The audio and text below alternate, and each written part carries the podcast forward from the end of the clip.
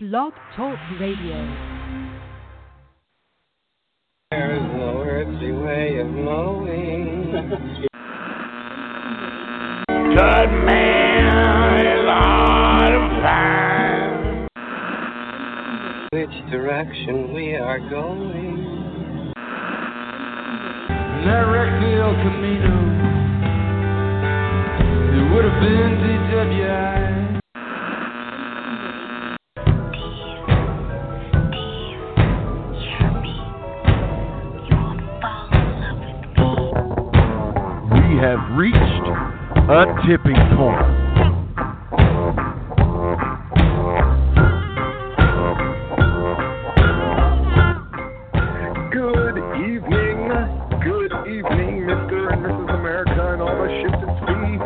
Is time once again for the tipping point. Happy Halloween's Eve, Larry Goodman. And I, of course, am Stephen Platinum. How are you doing tonight, Larry? I'm doing fairly well. How about yourself? I'm doing well. I'm doing well. So I'm taking a little break from making Halloween costumes for my kids, and uh, we've got you know every year we do a we try to do something special pumpkin wise. So last year we got a big huge green pumpkin, so we did the Green Goblin with a bunch of pumpkin bombs, and that was pretty awesome. And uh, this year like white pumpkins are the rage. Uh, maybe I don't know if it's Donald Trump's in office, what's going on. So we got this big kind of thin uh, white pumpkin, and so we're gonna do the melting face guy from um, Raiders of the Lost Ark.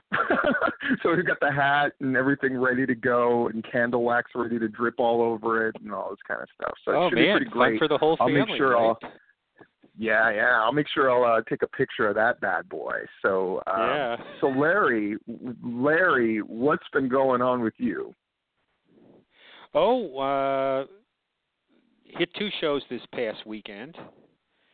Uh, didn't have anybody Yeah. regurgitating in my car today, so that was good. You know, I had a you know a settled stomach today. That was that was that was very nice. So uh, all, all things considered, doing doing uh, fairly well. Yeah, yeah, and looking forward to tonight because we've got a couple of good guests coming on. Uh, but looking forward to talking to Calvin Tankman, the indestructible Mhm. Calvin Tankman, uh, about his exploits.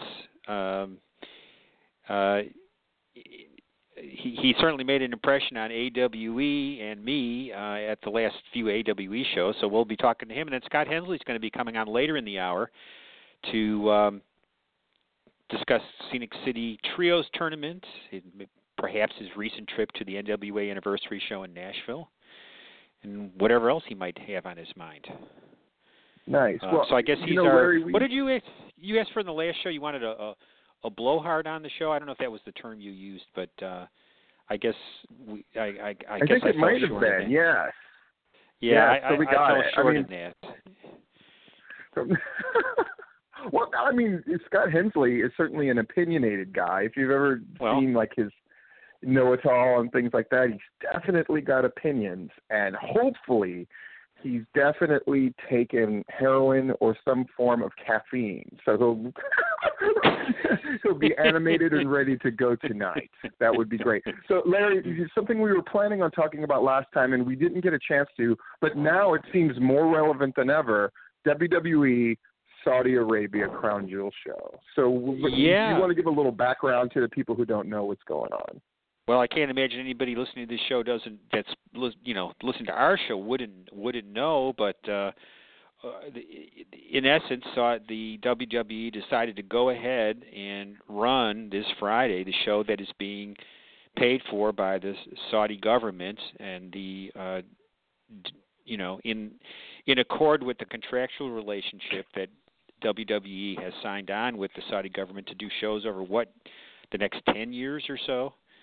Um, Yeah. And they, uh, after a lot of um, back and forth um, as to what was going to happen, they made the decision to to go ahead with the show despite this uh, this this guy being uh, uh, Khashoggi being, being killed in the uh, uh, you know, in the embassy right there in in, in and, Turkey. and, you know besides and you know there are restrictive policies towards women and you know involvement in nine eleven and all this other here here's here's my take because because i've read i've kind of spent this time like looking at what people in wrestling are saying and for the most part people in wrestling are you know they're they're simple dumb beasts right so it's well, why wouldn't you take fifty million dollars, and what promoter wouldn't? And uh, to the more nuanced arguments that are still excuse making, like, well, you know, th- this is a way that they can make inroads, right? It's the, it's the WWE's argument, their implication that, you know, we've had a relationship for 20 years with these guys, which is definitely an exaggeration in a lot of ways, but we've had this relationship, sort of implying that opening them up to WWE is going to change the society at large. Like we don't want them to be this this is stuff that I saw that people say. We don't want them to be North Korea, right? Where they don't have contact with the outside world. The more contact they have with WWE and blah blah blah blah blah. And so here's here's my argument in a nutshell. Larry, and I'll just I'll just ask these questions. Um, if this was the NFL and they had a relationship with Saudi Arabia, do you think they would do a game in Saudi Arabia in light of everything right now? I sure hope not. I would think abs- I think absolutely not is the answer, right? You know, um, this was um, a Marvel movie filming in Saudi Arabia. Do you think they would pull the plug and film the thing somewhere else? Absolutely, they would. Absolutely. In fact, is there anything that you would consider to be sort of top flight sports or top flight entertainment that would, in good conscience, do the event there, except for I think the only like major sports or entertainment institution that would continue to do a thing there because they have no shame are the Olympics. I think the Olympics would still go about it because Well, they're they're already bought and paid for. I mean, the only people who want to do the and I think this is very similar to the WWE in some ways. The only people who really want the Olympics now are usually countries that have something to prove to the outside world, right? It's it's Russia and it's you know it's it's like this idea of North and South Korea combining. It's all these places that need legitimacy that are willing to sort of bankrupt their own countries and do whatever they have to do to put on a, a shiny happy face, right? Sochi and things like this. Like, oh look, we've got the Olympics. And so in that Well- way the Olympics is is being used, right? And I think the WWE is playing that part as well. They're very willing to be used in order to sort of legitimize Saudi Arabia because the price has been met. And I don't think it's any Well, more yeah. complicated than that. you know, I mean, if if if it was a show that was happened to be booked in Saudi Arabia, it would be one thing. But the fact that it is specifically a deal with the Saudi Arabian government, that seems pretty clear they killed this guy. Um, that's a little different story, and obviously, you know, that, that that's that's a uh, not a little different story. That's a lot different story. That that they're going ahead with it. Um, it, it on a related note, they had their Yeah. um, quarterly um, financial report came out last Thursday. Yes, please tell And- us about that. Well, I listened to the conference call. It's posted online, and uh, well, for one thing, they basically refused to address the Saudi Arabia situation and just referenced their official statement saying they made a very difficult decision to proceed with the show, and that, of course, from a financial standpoint, their uh, full year guidance was based on the running of this show. Uh, the estimates I, I'm seeing would be for this year would probably be a three dollar, I mean, a three million dollar hit to um, operating income for the fourth quarter if they if they didn't run the show. Um, so basically, just boiling down to uh, dollars and cents, like so many things seem to do these days. It doesn't seem to be require any further thought than whether or not it, it's related to money and how much money one's going to make out of something. Um, but that's a that's another conversation for another day. Uh, the other things that that were interesting on the on the call were that uh, well they didn't really say it this way on the call, but um, they missed on revenue. The the Wall Street was looking for about uh, 200 million, and they came in around 189 million in revenue. Um, their pro- their operating income was was up, but some of that was related to the uh, tax cut. Um, Mm. but they, yeah, but they so but you know in terms of the you know they actually beat the number on uh, uh, earnings, so they came in okay on that. Um, house shows are not doing worth a damn. I mean, they're not making Oh no. beans on on house shows. They the average attendance came in at 4,500 uh, per show for the most recent quarter, which is the lowest it's been in a, in a long time. Um, the network was up to 1.6 million subscribers, up from 1.67, up from 1.5 a year ago. But what's interesting is the revenue's not commensurately up. So you got a, so you clearly you've got a lot of discounters, discounted uh, Yeah. memberships in there, to, so the revenue's not really moving up that much. Isn't Um, that strange, Larry? Like, I, I find it fascinating that, like, because now the network has been out for a number of years. I, I think that sort of gets lost in the wash. It's been out for a number of years. They've had time, in theory, to of like to pull their viewership out of that, you know, that initial like sort of fire sale mentality, that sort of begging for subscribers mentality that they had in the beginning when they set that what's going to amount to a very low price point. Here, you know, it's a strange thought is because now people with cutting of the cord, like the cable cord and th- stuff like that, people now, I think there's a very real thing where people sort of piece together their entertainment budget, right? So Mhm. it's like yeah, I'll, I'll put together Hulu, Netflix, and and you know, and my gaming is really important to me, so I'm going to subscribe to that, and that'll still bring me in below cable. What's going to happen to the WWE when Disney launches their thing in 2019? Because you know, when you have all of the Marvel stuff going over there, and and you know, there's a theory that these shows that they're canceling on Netflix, like Luke Cage and Iron Fist, it can be seen as those shows weren't doing that well, or it can Mhm. be seen as it's Disney's attempt to sort of pull in content because content is the name of the game. It's the one thing the WWE has done over the years that's been very smart, which is they've given themselves a ton of content. Now they're we can argue about whether they're successful at creating their own programming that isn't directly pro wrestling based. But WWE Films has it doesn't turn a profit, but it isn't No. a joke anymore. Like it it isn't a joke. Like at one point it was laughably bad. You know, it's you know, Triple H as a substitute teacher or whatever the fuck, right? Now I I'll watch a movie and then it comes up WWE films and I go, Oh my god, I didn't even know. And yeah, yeah. that's a more good thing, but I don't know. It's just it's it's very fascinating. Um, I, you know, the Saudi Arabia. I don't think that shocks anybody. I mean, Vince McMahon and Donald Trump are basically the same guy, right? In so many ways, they're very similar. And just as Donald Trump's arguments seem to center around, they might have killed this guy, but damn it, they're buying so many weapons from us, right? Like that was the Well- crux of the argument was, but there's all this money, and I think when it boils down to it, yeah, there's all this money, and and look, we gave the we gave the women a pay per view, right? We gave the women a show. It was sort of universally loved. Nobody can say anything bad against it, and that's supposed to counterbalance the fact that they're doing a show where women are flat out not allowed to work on the show, which should be a bigger deal than it is. But again, money talks, and wrestling fans have proven over the years that they'll basically put up with anything.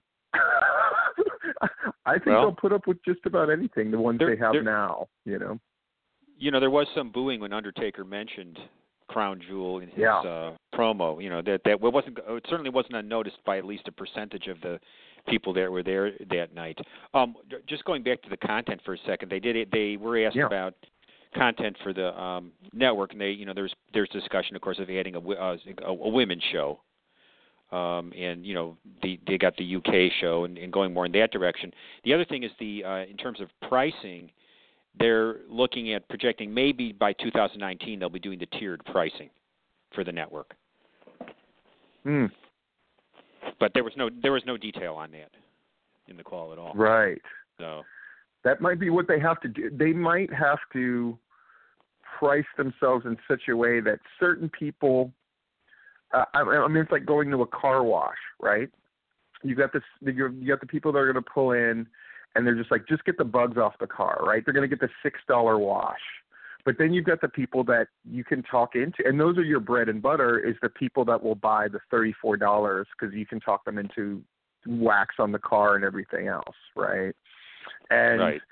WWE right now they they sort of have they have a smaller I mean, you know, not as many people are watching the thing, but I would imagine they're spending more money Oh yeah. while thinking while and, and I mean I'll give the WWE this they've pulled off this con and this goes especially on the boys at the independent level don't even realize like the con is people think that they're spending less because they're not buying a pay per view anymore right but in reality you know they'll take 1.7 million subscribers 10 bucks a pop they'll take it because that 1.7 million people consistently giving them money represents much more than however many you can get to buy Well- one single pay per view.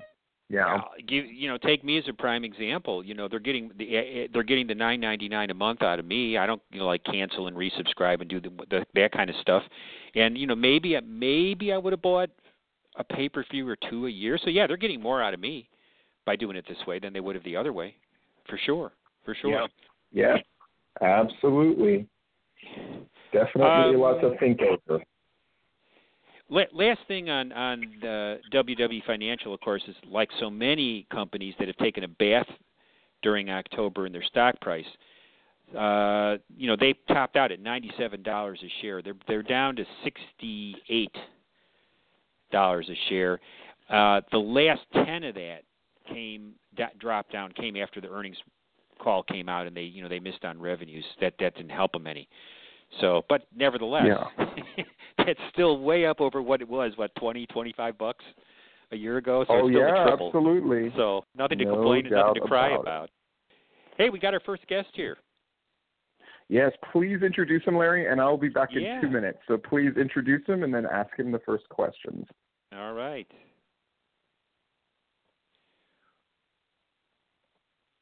Let's see if we can get our switch here. Get this gentleman on the air. Yeah, we're joined now by IWA Mid South uh, and AWE and other places. The indestructible Calvin Tankman. Welcome to the tipping point, sir. Thank you for having me. It's a pleasure. We're so glad to have you. Um, y- you know, you you know we're we're based out of Georgia. My co-host is uh, Stephen Platinum, he'll be back with us in a second. And what, um, of course, caught my eye about you was your matches with uh, Will Huckabee at the AWE shows. Um, you know, those were um, pretty impressively brutal confrontations, from what I could tell. Um, I was just curious, uh, you know, for, for folks who don't know you, uh, like exactly, would you mind saying exactly like how big are you?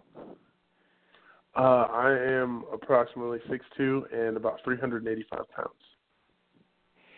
So, how does a guy, what possesses a guy of your size to be doing like flip dives over the ropes and lucha rolls and, and stuff like that at your size? It's it's it's really impressive. Uh, to be honest, it was uh, watching too much WCW as a kid. Um, like the the first pro wrestling that I saw at all, I was about three or four years old, and uh, I had an older cousin that used to come over, and he would like babysit me when my parents were gone or whatnot, and uh, he was a huge wrestling fan, and so I ended up just sitting watching it with him, and then like watching Rey Mysterio and all the cruiserweights do all those flips and all the crazy stuff, just like blew my mind, and then I later on started watching like WWE and seeing guys like Jeff Hardy and Edge and Christian doing putting their bodies on the line, doing crazy stuff. And uh, another one is probably my one of my biggest influences is uh, once I got older, um, um, a guy named Ruckus from CZW. Uh, uh huh. he, oh uh, my God, I love Ruckus. Sorry. yeah, I had no I had no idea what indie wrestling was, and then I played the uh, backyard wrestling games way before I was supposed to at my friend's house. and uh, when you like unlock Tremendous. the characters, you unlock like a highlight video of them or whatever. You know what I mean? And so like hmm I went through and I was playing. I had unlocked Ruckus, so I was playing as him, and I saw like his highlight video, and I was like, I saw the CZW letters, and I was like, wait, this is a real thing. These are real people. So I went on like I, the first thing I could later on is I went to a um, a pawn shop near where I lived, and they had CZW and XPW DVDs, Oh, and uh, we convinced my friend's mom to let us watch them because she didn't know. She just thought it was wrestling. She didn't know what kind of wrestling. so uh yeah, I ended up watching a ton of like Ruckus and Blackout and Ruckus in general. Just the things he did. His offense is so unique. I'd never seen anything like it. I just like would instantly like go in my room and I've broken countless box springs jumping off of dressers and doing moonsaults and just practicing stuff when I was little. So then I got older and uh, I'd played football and when I got to to training and being in a ring, I was like, I wonder if I could still do this stuff. And then I just lots of bumps and bruises until I got there. Wow. I- Here, here's I love that answer. By the way, here's my question. This is Stephen Platinum, by the way. So, um, something I love about you, flat out, is that you're big. I was uh, I was telling the story today about how when I wrestled in the '90s, um, all those many decades ago, um, I'm six feet tall and I was about 250 and I was considered by most of the people that I worked with and that kind of thing. They would always tell me, "Oh God, if only you were t- bigger." Like that was the lament that I wasn't big enough because I was only six foot tall and 250 pounds. And then you know, I then I trained guys, ran a promotion in the Atlanta area, and there was mm-hmm. many times I would go into the locker room and I would I would go, "What the fuck? Why am I the tallest guy here?" It's disgraceful, right? Like I shouldn't Yes. be dwarfing the locker room, but I did. Here's here's my blunt and brutal question: Do you mm-hmm. feel that your size, and this is a legit answer, do you feel that your size is a disadvantage in the modern era of wrestling, or is it an advantage, or does it all get kind of lost in the wash based on how people see things now? So the way I see things is is it's an advantage for the simple fact that uh there's few guys my size and even less that do the things that I can do at my size. Um there's only one I can think of off the top of my head and that's Keith Lee. So if if you put it that way, that instantly makes me something that you're not going to see anywhere else. Something that's once people see it should be in you know what I mean would be in demand just because you can't go to every indie show and see that. You can go to any indie show and see a guy that's 135 pounds or 175 pounds do, you know what I mean, a drop down leapfrog back roll and springboard arm drag.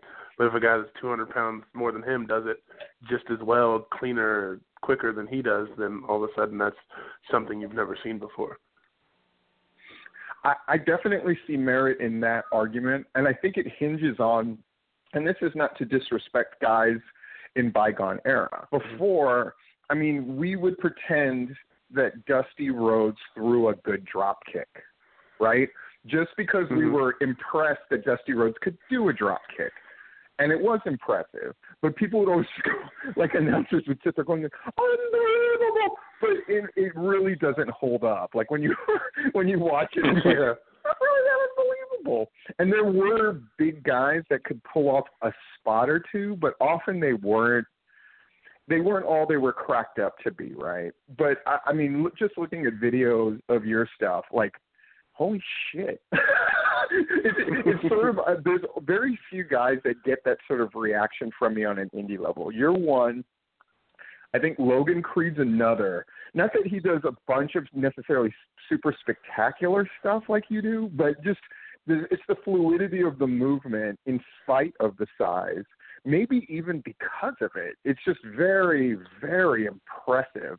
I'm wondering though if the modern wrestling fan really appreciates what they're seeing, or have they been sort of like video gamed out, where it's just like, yeah, he's this big guy. Like, what's the what's the what's the reaction that you get from fans, especially like AWE fans, which tend to be sort of the smartiest of the smarty marks, right?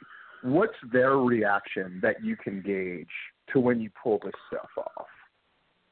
Um, their reaction is normally pretty big. Um, because Yeah. A lot of the bigger shows I've done, uh, like a, like an AIW in Cleveland, for instance, I did a show for them, um, and a large percentage of their people are like what you would call smart fans. You know what I mean? Um, and so like Yeah, it, it, it replicates a place like a like an AAW or or a place like that that's like they have bigger names. They're fa- you know what I mean. The lineage of a place like AIW has guys has Yes. uh, Gargano, Candice LeRae, like you know what I mean, Mia Yim, all those people that were um, over there killing it. So their fans are really smart because they've seen a lot of good wrestling, and they probably gave me some of the biggest reactions I've had. The the bigger, smarkier places um, normally give me a bigger reaction because they know how rare it is to see something like that. You know what I mean? Absolutely. Well, and your um, your AWE matches were of a you know a different. At least the ones with Will Huckabee were of a different style. You weren't doing any flipping and flying. That was just brutal, man on man, beating the hell out of each other. Um, and, See- which I'm sorry. Go ahead. Oh, I'm sorry. Um, it really just depends on who I'm going up against, and like you know what I mean. Like, um, with someone like him, I'm not gonna go do that flippy stuff until you know what I mean because they call it high risk for a reason. So until everything else is used up, there's no reason for me to risk that. Um, right. Yeah. Yeah. especially with someone of his size. Now, if it's somebody smaller and they do that type of thing, sometimes you know what I mean. I might hit a quick spot just to catch them off guard before I go. You know what I mean? If that makes more sense. Um, it's just really just depends on the way styles match up with who you're working with. Well, yeah. To con- contrast that with that the footage you posted online of um, the Bizarro Lucha show with uh, MJF, where you're where you're um, you're you're going more in the other direction, more in the flippy direction, which was really fun to to watch. Um, tell us a little bit about that experience. I saw it described as a combination of uh, punk rock, burlesque, and lucha libre. What what was it like doing that show? Okay, so Bizarro Lucha is ran by um, a man named Trip Cassidy, who people in Atlanta know very well. Mhm. um third member of the Carnies, great dude. Um and it's just something totally different. Like it's that we had we had a band called the Razor Ramones, which is a wrestling themed punk rock band. So they opened the show. And then after that they had Shotzi like welcome everyone in and she did a show with like a saw and like a something else and shooting sparks everywhere. I don't know. It was one of the damnedest things I've ever seen.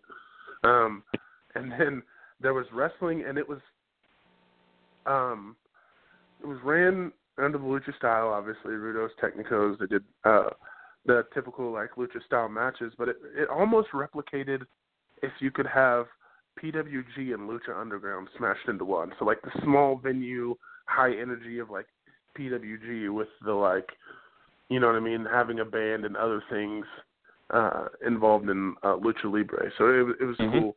And then there was two burlesque shows too, and one of them was actually uh she did a uh El Santo um themed burlesque show. So that was really cool. So uh, she was a obviously a lucha libre fan herself. So um it was just a really cool experience and like um the fans like there was a lot of fans that had never witnessed pro wrestling. You know what I mean? Because it was at a brewery, so they they would um see the posters and they're like, oh, there's beer and a punk rock band. Let's show up and see what it's like. And they were instantly like hooked. Their energy just because some of the stuff we'd done they didn't expect or they expected. You know what I mean?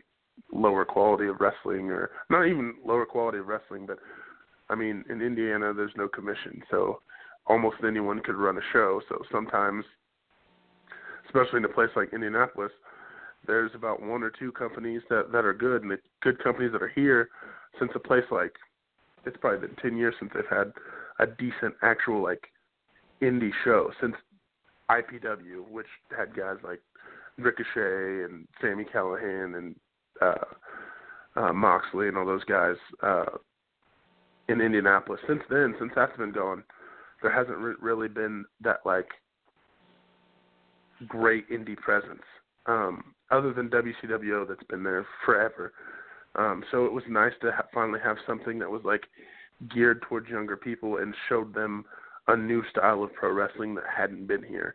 And like Yeah. just because the fans were there and they'd seen that, it, you like their energy and their excitement for it because you know what I mean. It's something they didn't they didn't have. You could tell that like they'd missed it, and so ever since then, it's been all people have been asking me about is when's the next show. So we're just kind of waiting on the next announcement. But it was it was it was great for me because Indianapolis is my hometown. So getting a main event and a high quality match in my hometown was uh was a, a pretty big deal for me.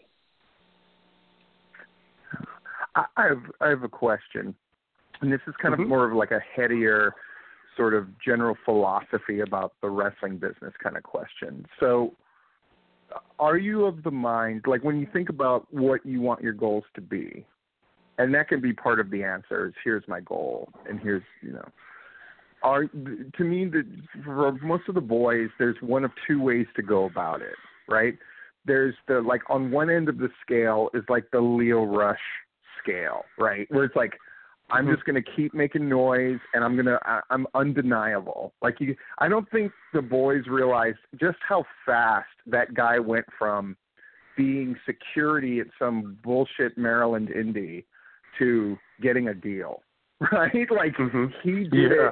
it in, in so rapidly. Like a lot of people resent him for it and I always go like that's the kind of guy you should emulate if you're that guy. Like he's small, he's all this stuff, but he just found a way to he was just undeniable. To the guys that and and to be fair, nowadays I don't think it's ever been better. I think you have a better chance of sort of like just sort of hanging around and doing stuff long enough and eventually just getting plucked because you're outstanding and enough people know it. And you know and then you and then you get noticed. Like that's actually a plausible whereas 10 years ago that was just a bullshit pipe dream. This notion that like somebody would discover your genius. Now there's so many ways to have your footage out there. There's so they need people. Um so what is your where are you on that scale from Lio Rush to uh, if I just keep doing my thing and I keep having fun, eventually I- I'm going to be noticed and I'll I'll I'll reach my goal, whatever that goal is. Where are you on that Um, scale? I'm a highly competitive person, and I want to do everything that there is to do in pro wrestling. So I guess I'm like, I'm I'm right there. I want to say on the Lio Rush scale, whereas like I have that mindset because like I guess this comes from me playing sports and playing football up until playing even semi-pro football and doing things of that nature.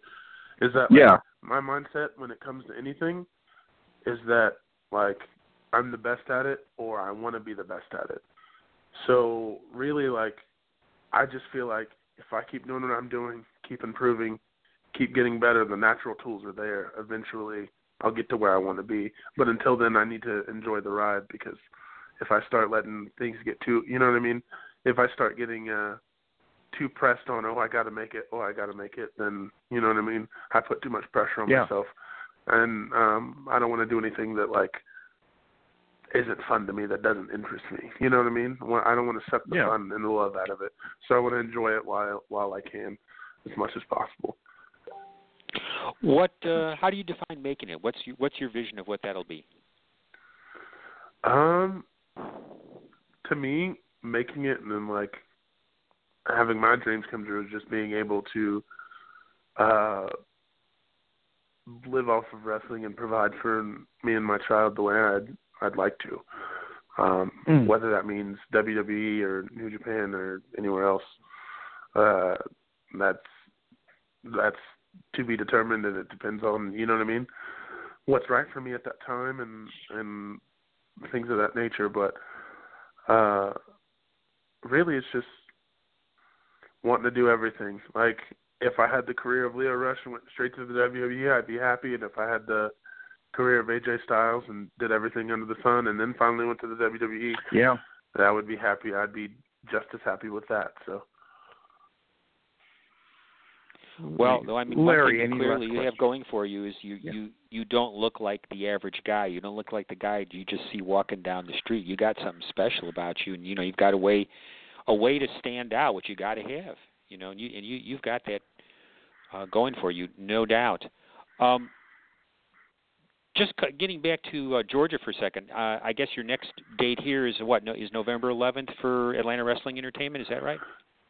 Yes, I'm scheduled to uh, go one on one with uh, William Huckabee at the beginning of the show, and then uh, the winner of that will be in the uh, Lucky Seven, Lucky Seven, excuse me, uh, scramble match for the uh, number one contendership.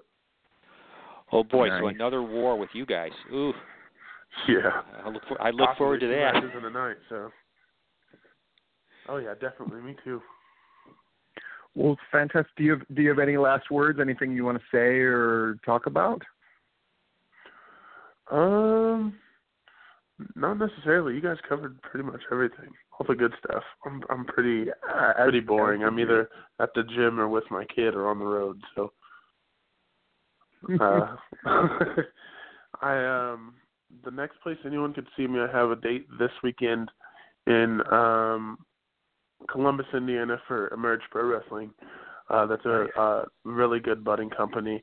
Uh, I go one on one with uh, a guy named uh, Ace Perry. Um, Oh, yeah. I believe he's been down to Atlanta, so you guys know Ace Yep. Perry. Several Um, times. Mhm. Yeah, so uh, uh, it'll be a one-on-one with me and him, and then mm, I believe it is next weekend, isn't it? Next weekend I Yeah. will be back down into Atlanta. Oh, uh, Calvin, one other question I did want to ask you. You did you did a lot of IWA Mid South. Are you still doing them, and kind of w- where do you stand with them? Mm. Um, really, I just we just dates haven't matched up. Um, we did. Um, I was working them with them for a while, um, and then like I had to take some time off for like personal stuff, and then um, I did the TPI, and I believe that was in you know it was in September. So uh, since the Ted Petty Invitational Tournament, I have not worked for IWA Mid South.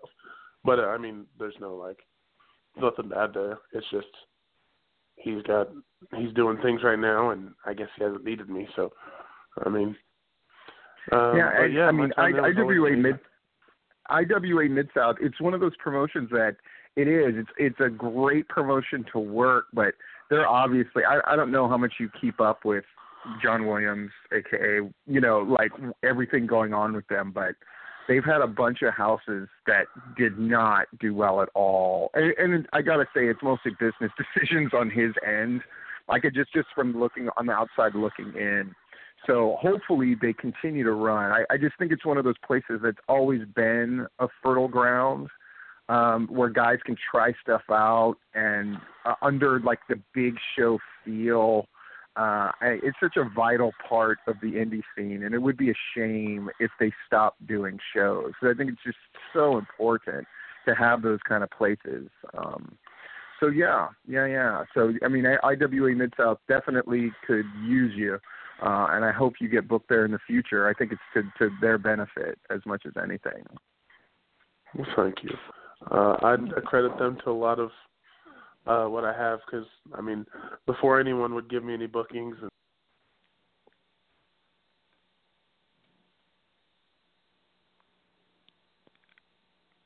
Are you there, Steve? Yes, I'm here. Oh, he he dropped. I don't know. We we lost him. Oh, okay. Well, he was. We were wrapping the interview up, and uh, he was a great interview. Any any surprises there, Larry, from th- things that he said? No, I mean, well, I mean, uh, his uh, breadth of knowledge of various things I wasn't quite quite sure about, but because I don't think he's been in the business that long. But uh, an, imp- Yeah. impressive guy. Uh, uh, Yeah, a guy. You know, again, I think that's the way that pro wrestling in general is going.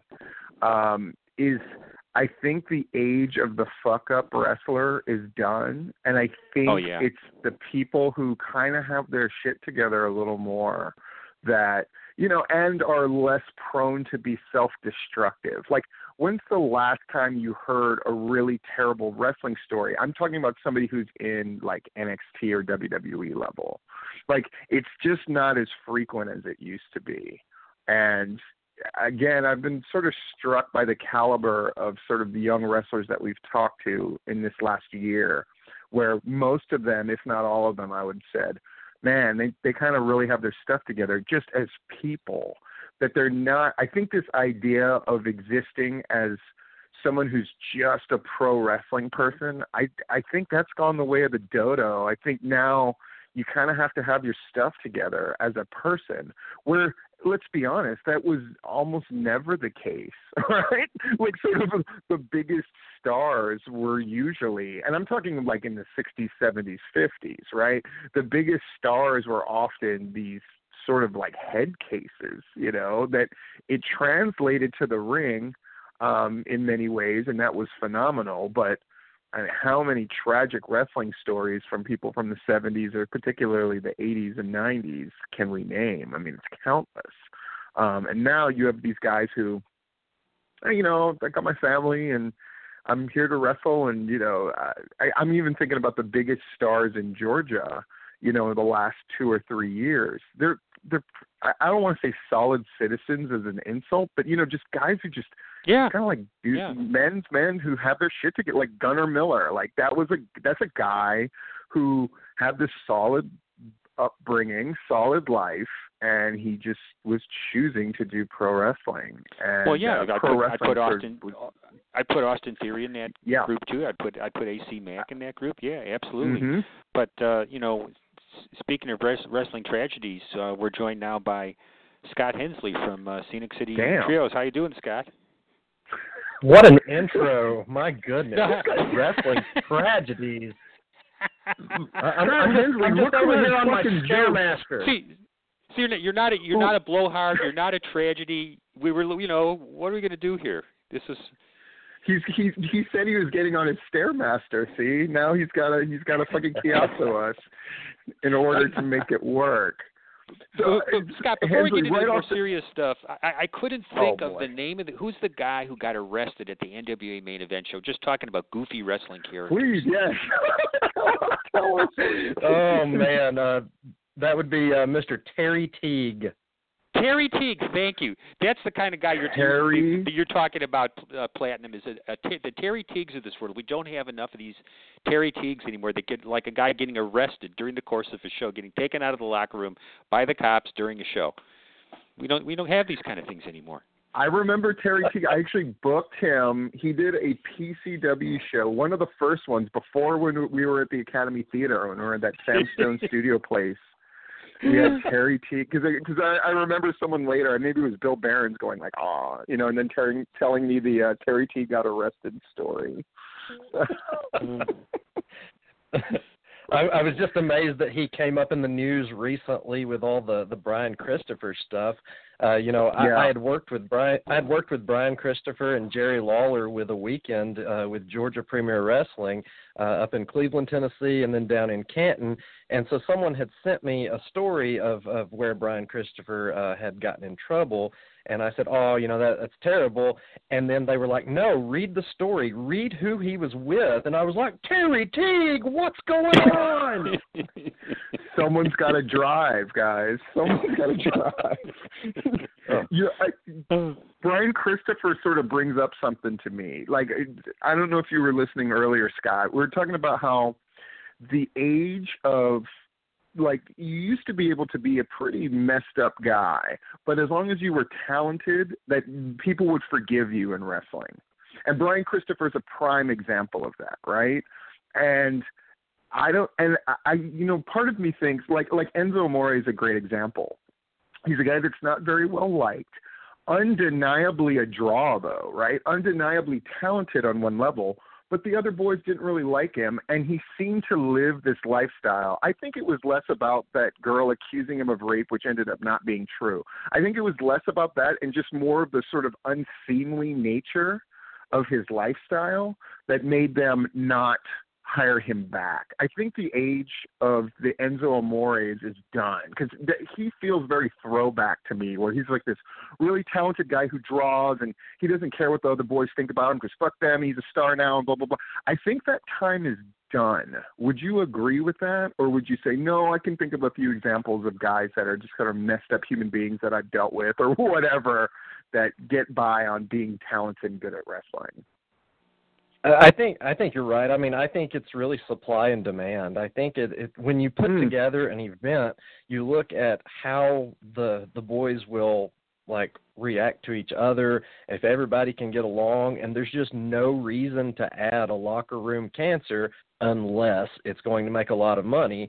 And there are very, very, very few, if any, of those examples left uh, because they have either just tragically died or uh, just aged out or gone to the side or whatever. But now um, everybody on the independents is either like somewhat of a draw or they are somebody that like really has it together and has the business sense because i mean even if you look at NXT those guys are still having to fly around and i think that they i, I Yeah. believe they fly together and they bust them so i mean but it, but it still takes some just general travel knowledge of being able to uh book your flights and uh you know get a rental car and things like that that you know if if you're just a complete mess up then WWE has no use for you. It doesn't matter how good you are if you don't show up and if you can't do a good job when you show up. I- think the flip of that too is we're like the guys now have benefit of the experience of the previous generations because there was a time where the WWF then took advantage of the guys being basically good at nothing but wrestling, right?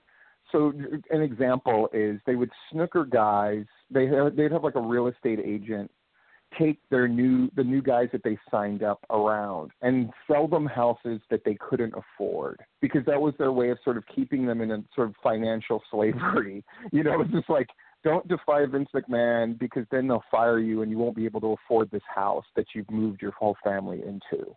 Right? I don't think that kind of stuff goes on anymore because I think the guys are just too smart. Right? Like it's like that would never work. It's just like here, buy a house. You know, you're going to be in NXT. Buy a house in Orlando. Here, we'll take you over to these, you know, three hundred thousand dollar houses that you could barely afford. I don't think any of that goes on. I think the guys are much more savvy about making their own living arrangements. I mean, I know a bunch of them, right? Like they they get an apartment close by, one that they can easily afford. You know, like they're they're much more self sufficient, I guess. Um, much more well rounded in many ways, is what I'm saying. So. definitely yeah Larry, please. Question. Well, let's let's hear about uh, Scenic City Trio, Scott. Yes, All sir. right. Scenic City Trios, our second go around with this, uh, November 17th, Hixson High School, uh, which is really special to me because my wife is actually a special needs teacher at this school. Uh, this Oh. school is like, it's two miles down the road from our house, uh, which is lucky for my wife who gets that long drive every day.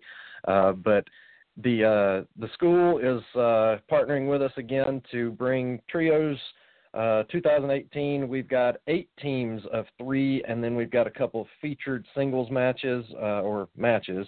Uh, we do have the match of uh, Gary Jay, who was a finalist in the Scenic City Invitational this year, versus AC Mack, who uh, is everywhere and was the winner of our Scenic City Scramble this year. Um, Ga- or Larry, w- would you say that Gary Jay is a guy that has won you over? I would say that Gary Jay- J has won me over just by his work ethics and his uh, risk taking and just in general. Uh, yes, yes, he's he's won me over. Yeah, I mean, just, just to sort of turn it around and ask you the question there, uh, but you know, he's a guy that I, I feel like a lot of people sort of saw his picture and they're like, ah, you know, I don't know about this guy or another little skinny guy, and then you see him and you see his charisma and just the the way that he works in the ring and gets everybody involved and excited and uh you know he he's been he's become a huge part of Scenic City lately and uh he uh, Myron Reed and Kurt Stallion actually won the tournament last year. Uh, so he returns as the winner of last year's tournament and a finalist uh, from our tournament this year uh, to take on AC Mack, uh, who, like I said, is is everywhere. And uh, you know, we both were there Friday night at Action to watch AC Mack wrestle James Bandy, and uh, you know, AC Mack is just on. Like uh, you know, the week before or uh, week and a half before, uh, I watched him work Gangrel and so I mean he's a guy that uh, you know more and more promoters are putting more confidence in. And uh, I, I said today to uh, the the booking team of Scenic City now is actually myself and uh, Dylan Hells and uh, Matt Griffin. And uh, so I, I told them today, I, I said, you know, I think AC Mack is going to outgrow us eventually. Like, you know, he's just a guy that he has that confidence. Um, yeah. When he was at the tournament, uh, I had some people from work come, and they didn't care anything about Joey Lynch or PCO or any of these people that did crazy stuff.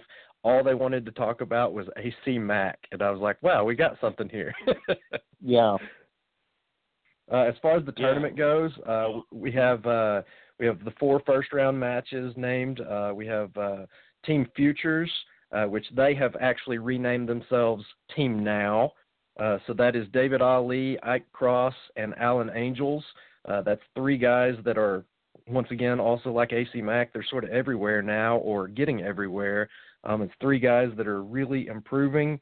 Um, Ali and Angels were on our uh, Scenic City Futures event, and uh, Ike Cross was slated to be on that event, but was uh, picked into the tournament by Kyle Matthews, uh, which that turned out pretty well for Ike Cross, even despite a losing effort there. Um, their opponents are uh, Team Action, uh, which this team is just this is, team is crazy. Like if you give somebody the opportunity to book like their dream team from their promotion, like Matt Griffin did, um, you know this is who he comes up with. He comes up with Slim J, who is just killing it out at PWX. He's been killing it in Georgia for 15 years or more. Um, so he's got Slim J. He's got Fred Yehi, who just came back from a tour of England. Uh, somebody that Stephen Platinum's very familiar with. Uh, and yes. then uh, then he's got Cam Carter on there, which Cam Carter uh, hasn't been in our area yet, but he's a guy that uh, he's blowing it up out in the Carolinas, and uh, he's recently debuted up at Chikara, and uh, he's he's really exciting. Uh, a real high flyer and uh, also just another charismatic guy. So uh, that's the first match. And moving quickly here, Team Iron Elbows uh, that is three big, mean guys. Um, it's Brett Eisen, O'Shea Edwards, and then not big in body, but certainly big in personality and uh, toughness is Kurt Stallion. Uh, so those yeah. three big, mean guys are going to take on Team WWA 4. Uh, which I'm pretty excited about these guys. It is James Bandy. Um, it's a guy named Lee Johnson uh, who I've sort of told people has the um, I guess the potential to become a guy that's like a, a hybrid of Yehi and AR Fox. Um, Johnson has a um, he, he has a background in like actual collegiate style wrestling, uh, amateur wrestling, and then also he does some crazy good looking high flying stuff too. So if he can put it together, and uh, he's getting out there more and more, so a guy with a lot of potential there, and then the always exciting Ashton Starr is with them. Uh, so that's the second match. Third match is Team Nova. Uh, that is uh, Logan Easton LaRue from the One Percent or the Gated Community up at, te- at uh, Nova Pro in uh, Virginia, and he's teaming with uh, Wheeler Yuta. Uh, Yuta was uh, part of the uh, Dojo Pro show that uh, was filmed in Nashville, um, and then uh, he's also been at Chikara and I believe CZW and some other places up that way. But he's really getting out there lately and uh, then their third partner is Isaiah Frazier, who actually had a uh, an NWA uh, championship match against uh, Nick Aldis um, in the last year, and then he competed. We had Ali versus Frazier at our Futures event. Um, their opponent hmm. is the Carnies. Um, Carnies, of course, uh, Kerry Awful, Nick Iggy, and uh, Tripp Cassidy. Um, they are getting out there more and more. Um, I don't know if you guys saw where the Carnies uh, we're actually on the Hardy Halloween special on uh, WWE. uh, but they they can be seen in Hmm. the crowd there. So um, they're getting out there. Um, we're we're really excited to have them back. You know, we pull from both of their fan bases because they they have the fan base in Atlanta and then they have the fan base up in Nashville where they're from Mhm. or where uh, Kerry and uh, Nick are from. So you know, we we benefit by being right in the middle of that. Uh, the final match is uh, Team Tag, uh, which have become a dominant force throughout Georgia. Uh, Billy Buck, Kevin Blue, Chris Spectra. Um, they're they're all becoming sort of established singles wrestlers also, with Chris Yeah. Spectra winning gold out at Anarchy, and uh, their opponent is going to be the team of uh, Southern Underground Pro Team, uh, which is uh, Kevin Ku, who's another guy that's just really getting out there, um, a guy that can be absolutely vicious. Um, he had those those neck chops to Jaden Newman and some other guys at the uh, the at the uh, Futures event. Oh man, those are brutal. It's it's one of those moments that you, you just look at and you think, I'm really glad I'm not a wrestler. but uh, so Kevin Ku is teaming with AJ Gray. Uh, AJ Gray had a victory over uh, Two Cold Scorpio in our tournament this year. Um, he's another guy that uh, I think he just won gold in Indiana, and he's always trying to get out there more and more. And the final guy, Marco Stunt. Um, Marco is everywhere. Um, somebody jokingly asked him, uh, "So have you done anything in the last couple months, Marco?" because he's been Really? on. Uh, he was on what All In, and he was uh, Battle of Los Angeles, and uh, Lost in New York, and he won our MLW. um, yeah. Yeah. yeah. Oh yeah. But uh you know, he he's been just absolutely great to us and uh he he's one of one of my crowning achievements this year um to to just be a part of his success in the small way that I was, but really uh you know, Dylan Hells is to to credit for for Marco for us. Um Dylan is just super amazing about following the up and coming guys and seeing who's hot and who's has potential and uh you know he he said we we got to book Marco you know uh Marco I think was just going to ride with AJ Gray and he says well he'll be here anyway. You know we should book him. And then it got to where it was like well maybe maybe you know uh you know maybe that's the guy. And so you know he he ended up winning the uh the futures tournament there and uh going on to the main show. Uh but you know that that's a guy that this year it's one of the most rewarding things because he he came up to me at um at, at the event there and he said uh he said Scott I just want to thank you for changing my life. And it's like wow. Because a, as he won futures and as he got on the main show like he was already getting booking requests and you know we we have people that book shows that come to our events and so like he was Uh. blowing up. So you know he just for him to say that meant a lot to me and was really rewarding um with what we do you know we're trying to raise money for schools we're trying to have some fun putting on wrestling but we do want to give guys a, a situation where it elevates them Yes.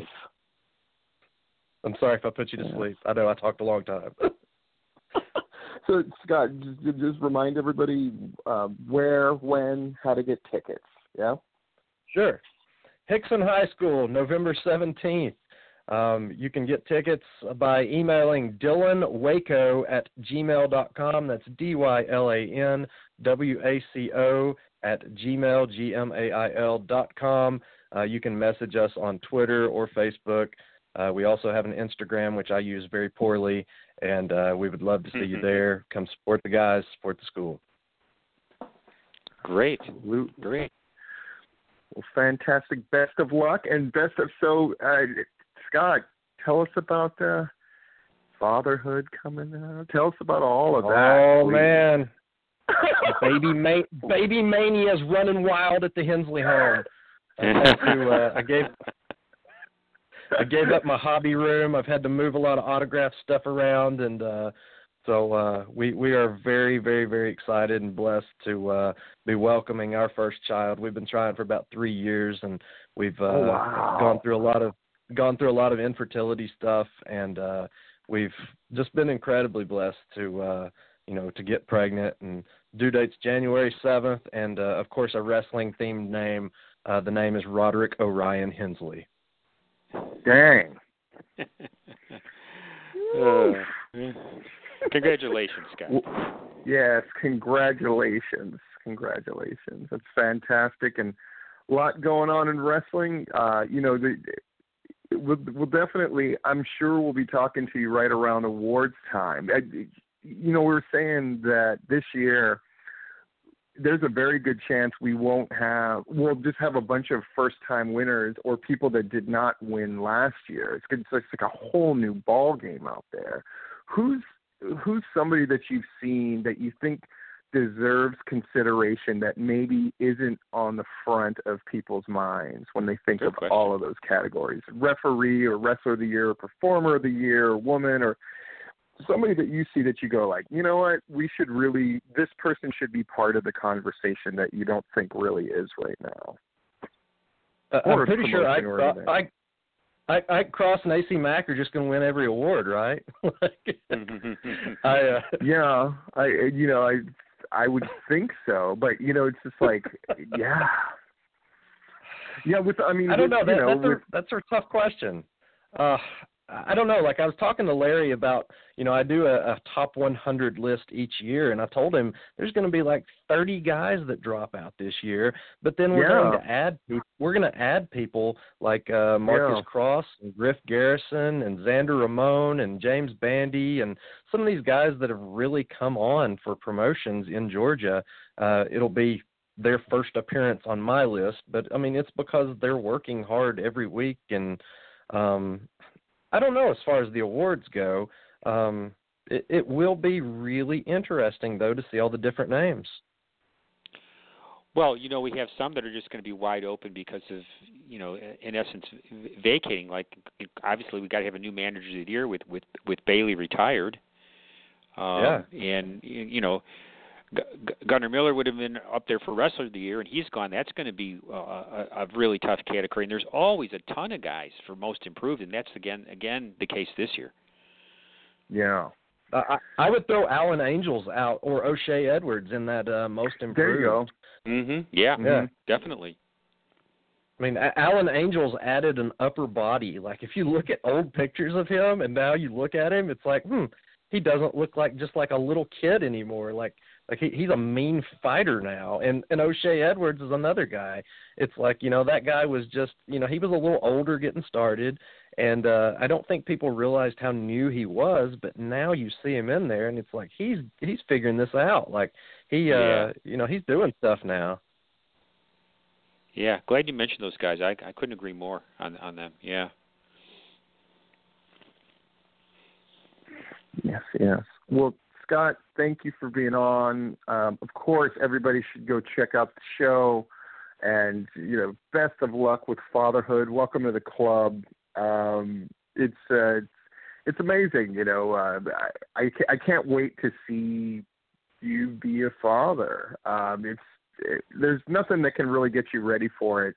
Um, I, I don't have any kind of great advice beyond um, whatever negative things people tend to say about having kids. It's like, oh, you know, oh my god, it's there's not a burden in the world about having a child that compares to the good stuff. Like I, it just there's it's not even close. so enjoy it. It's going to be wonderful, and thank you for being on. And best of luck with the show. Hope it goes great. Thank you guys for having me. Thanks for letting me talk for like 30 minutes in my filibuster there. And uh thanks uh thanks thanks Stephen for actually like making fatherhood look fun. Like with your social media and the stuff you do with your daughters, like it, it is encouraging. It really is. And thank you guys for Mm. doing what you do for uh just covering wrestling in the southeast and talking to guys from this area.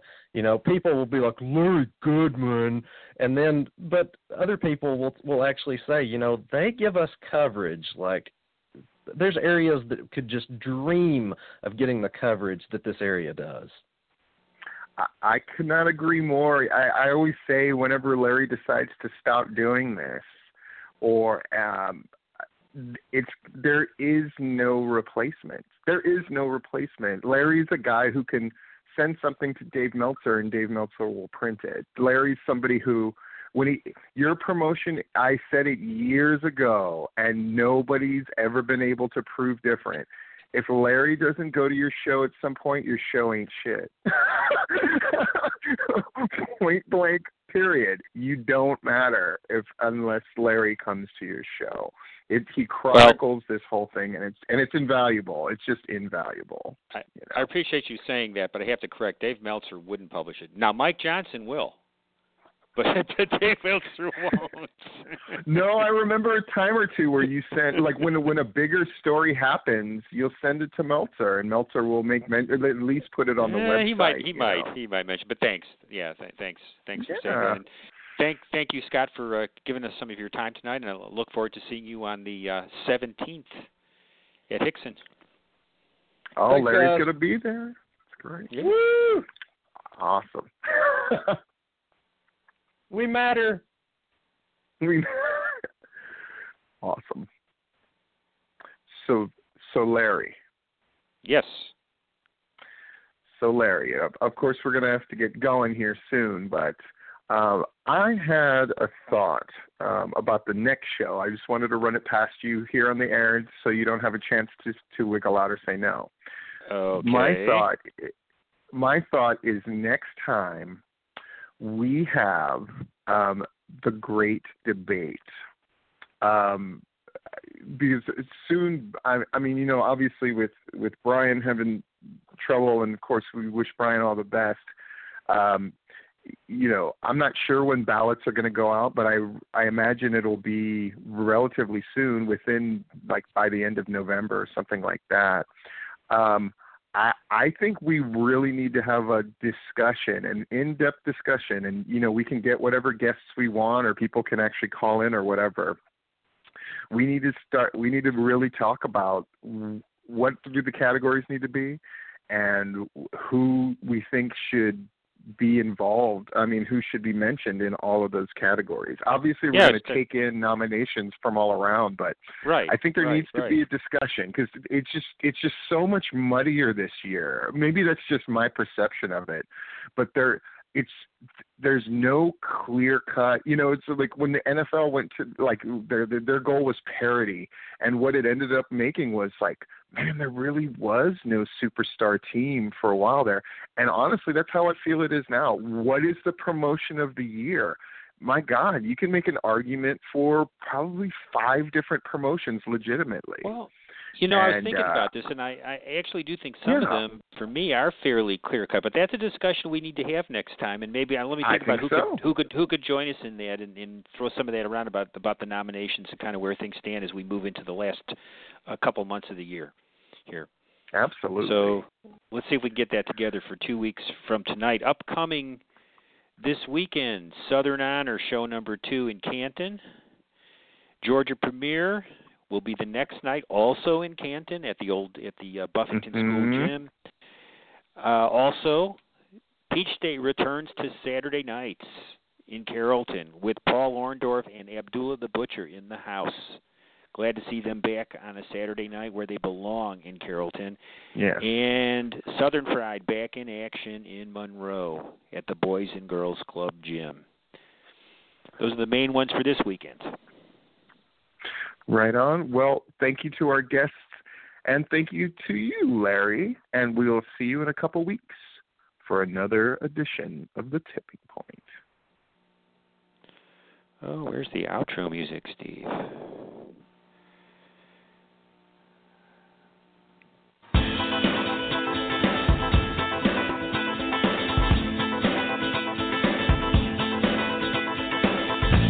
We thank you for listening to this broadcast, a production brought to you by the GWH Radio Network.